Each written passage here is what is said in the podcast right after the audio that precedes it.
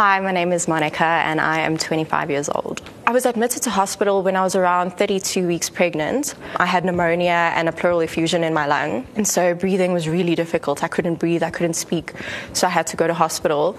And I was also diagnosed with a pregnancy related liver failure. So my daughter had to be delivered six weeks prematurely because of my failing liver. We didn't know about the tumor then. Two days after her delivery, I was sent for a CT scan so that they could check the condition of my lung.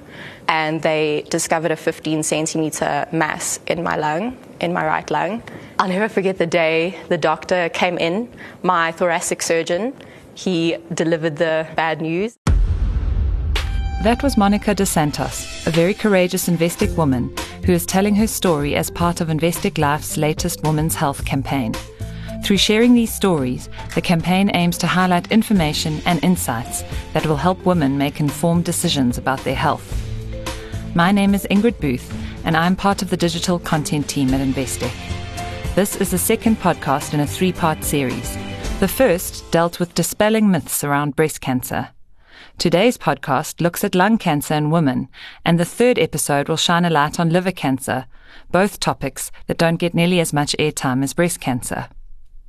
We've brought in renowned oncologist Professor Georgia Demetriou to talk us through the medical side of the disease and address issues like does vaping cause lung cancer and why a simple pill can now be used in place of chemotherapy to treat certain types of the cancer.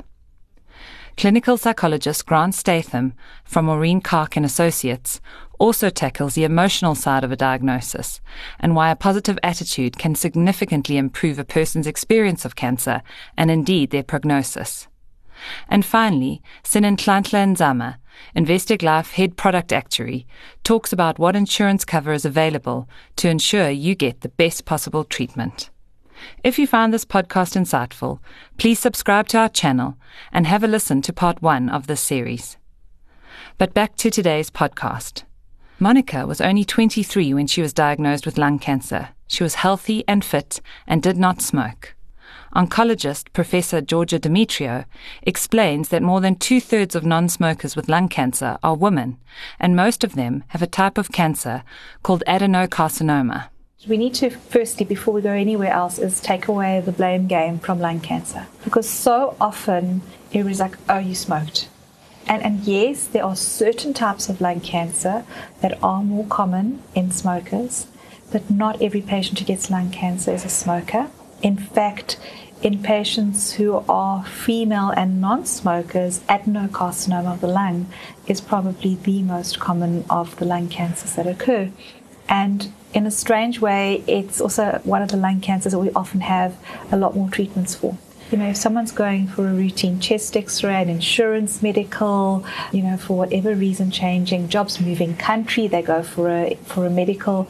They sometimes pick up small little lesions when they are tiny, and those ones can be cured because they can be cut out, and that's the end of that. And that's always the cancers I like, the ones that we pick up by screening or we pick up when they're really tiny.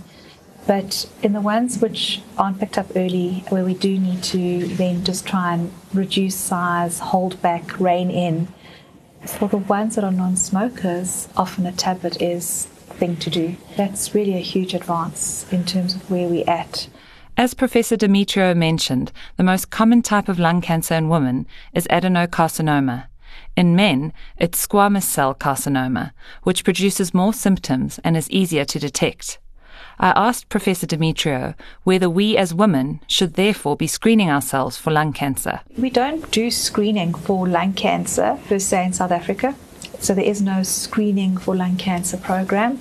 Even in Western countries, if they do screen with CT scans, it's usually your high risk population, which would be the ones who are smokers. So you're never going to be screening a young female population because it's just not the demographic. And the cost effectiveness of it is just not there. You're going to expose a lot of people to extra radiation that they don't need to be exposed to. So the main thing is if you have symptoms, if you've got a cough and it's gone within a week, you know, you've had a cough, you've had an infection, it's okay. But something that sits there and starts to nag a bit, you know, I always say things that sit there for two weeks and get a little bit worse and not better, go and see someone and have it investigated. Vaping is the new smoking. Indeed, the number of vapers has increased rapidly from about 7 million in 2011 to 41 million in 2018. This is according to market research group Euromonitor, who estimate that this number will grow to 55 million by 2021. While e cigarettes currently carry a fraction of the risk of cigarettes, Professor Demetriou believes that it's only a matter of time before the link with cancer is established. We haven't got a cancer link yet. Okay, and I must say that. But then in the 50s and the 60s, smoking was cool. You know, no one had the cancer link at that point. So we're not going to see a cancer link in a one year, five year, but at 10, 20, 30 years, we're going to see a cancer link potentially. And there is absolutely no way that you can tell me inhaling chemicals into your lungs, which changes them, which causes all sorts of triggers on a cellular level, is not going to be carcinogenic and cause cancer. So we just haven't got that link. And I can't sit here as someone who says I believe in evidence based medicine and say to you, yes, because the data is not there. But it's only not there because we haven't had it long enough. Already in the US, they've got at least 14 to 15 cases of respiratory failure and lung trouble related to vaping.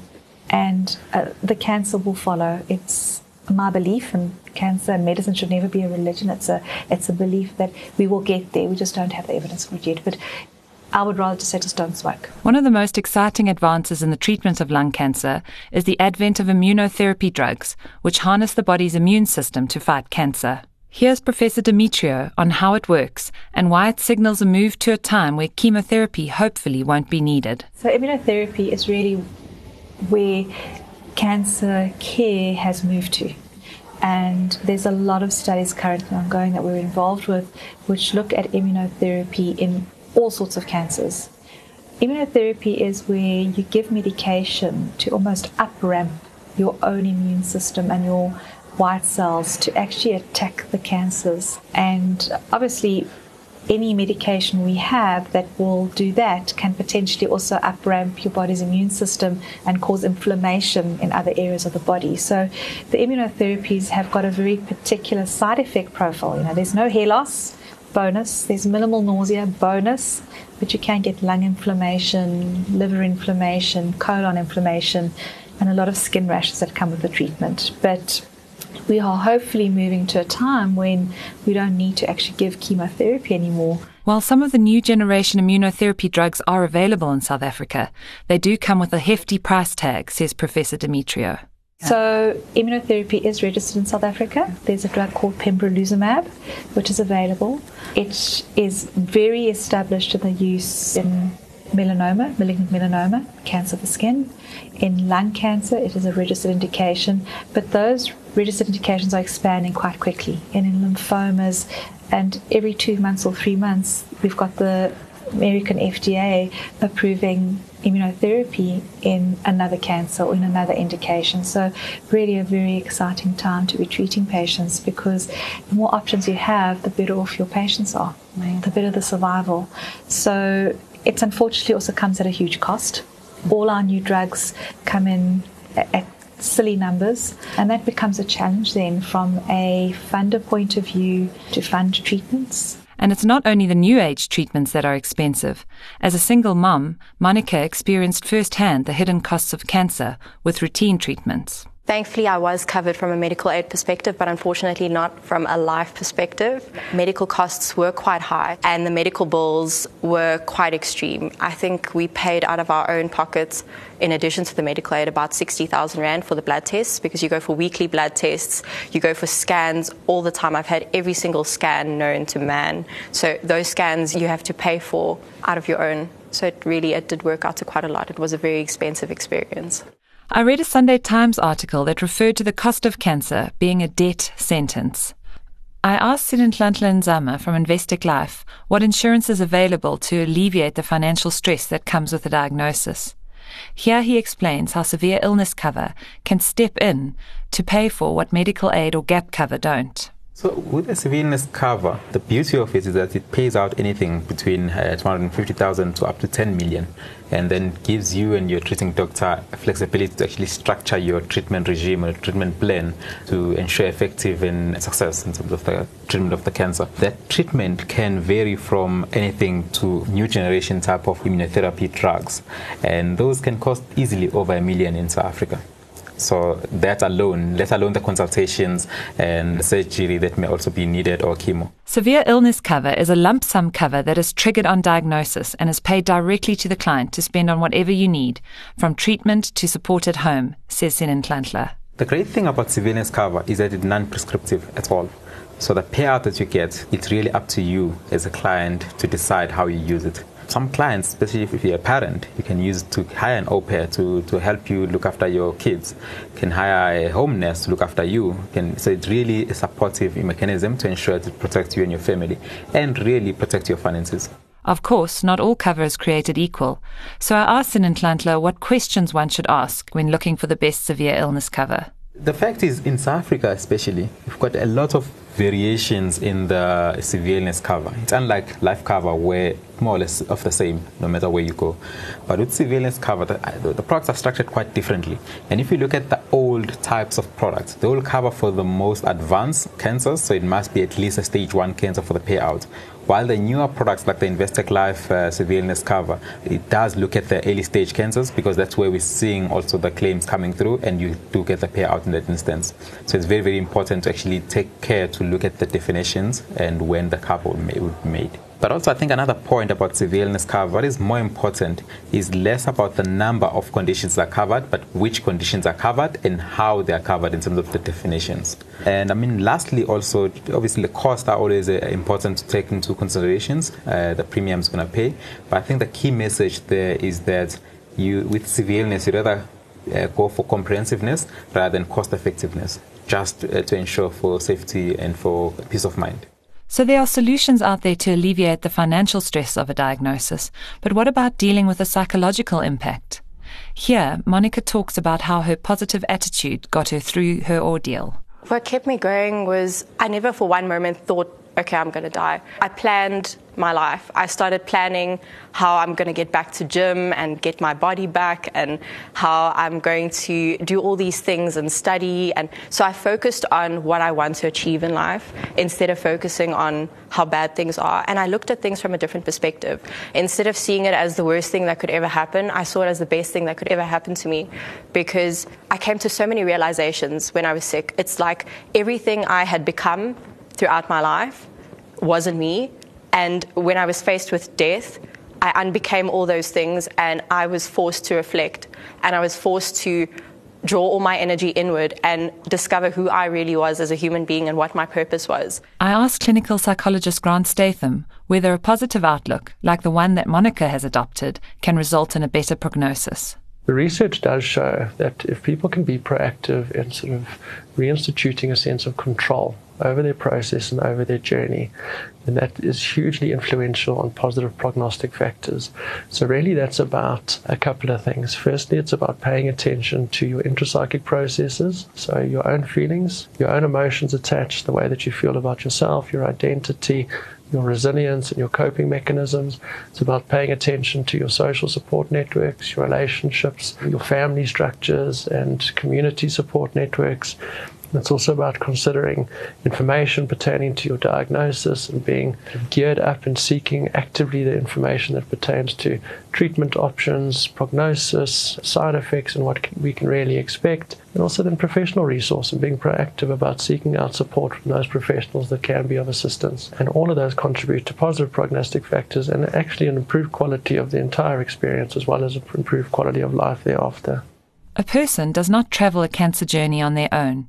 Your loved ones also experience all the ups and downs with you. This is something Monica realized with her son, who was only five when she was diagnosed.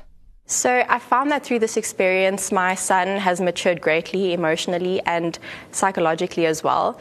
And I was always very open about everything. And I explained to him what was going on. I'll never forget the first time I, I started losing my hair. And I got so frustrated because it's like it didn't happen fast enough but I was upset that it was happening. So I took it into my own hands and I just shaved my head. And my son came to me and he told me that I look like a homeless person. a homeless man. That's what he said. Children are a lot smarter and resilient than what we think they are.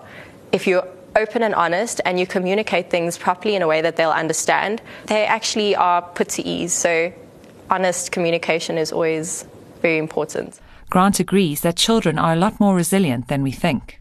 As parents, I think that this is a significant challenge for all of us, not only around cancer, but around other events as well in life. We're not sure about how much information to give to our children, and we often tend to be quite cautious about just how much we disclose.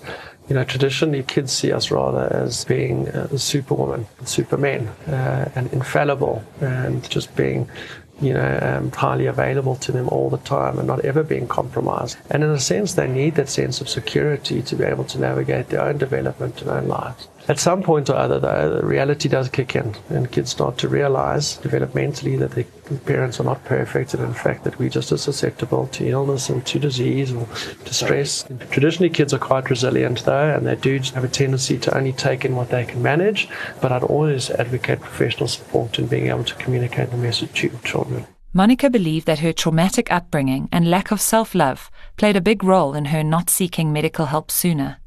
Her message to other women is to love yourself enough to go for regular checkups and to listen to your body. I would definitely recommend getting checkups done because I left things until the very last. And it all comes back down to self love. If you truly love yourself, you will do what's best for yourself. And at the time, I didn't, so I didn't really care. But now that I've really found myself, I really do strongly advise that people go for these checkups. And if you feel something is wrong, always trust your instincts. Thank you for listening to this Investec Focus podcast. Please take the time to rate this conversation and to subscribe wherever you get your podcasts. And stay tuned for part three of our Investec Life podcast series, where we speak to another inspirational young woman who has survived liver cancer. We find out from experts why sub Saharan Africa has one of the highest incidence rates of this disease in the world.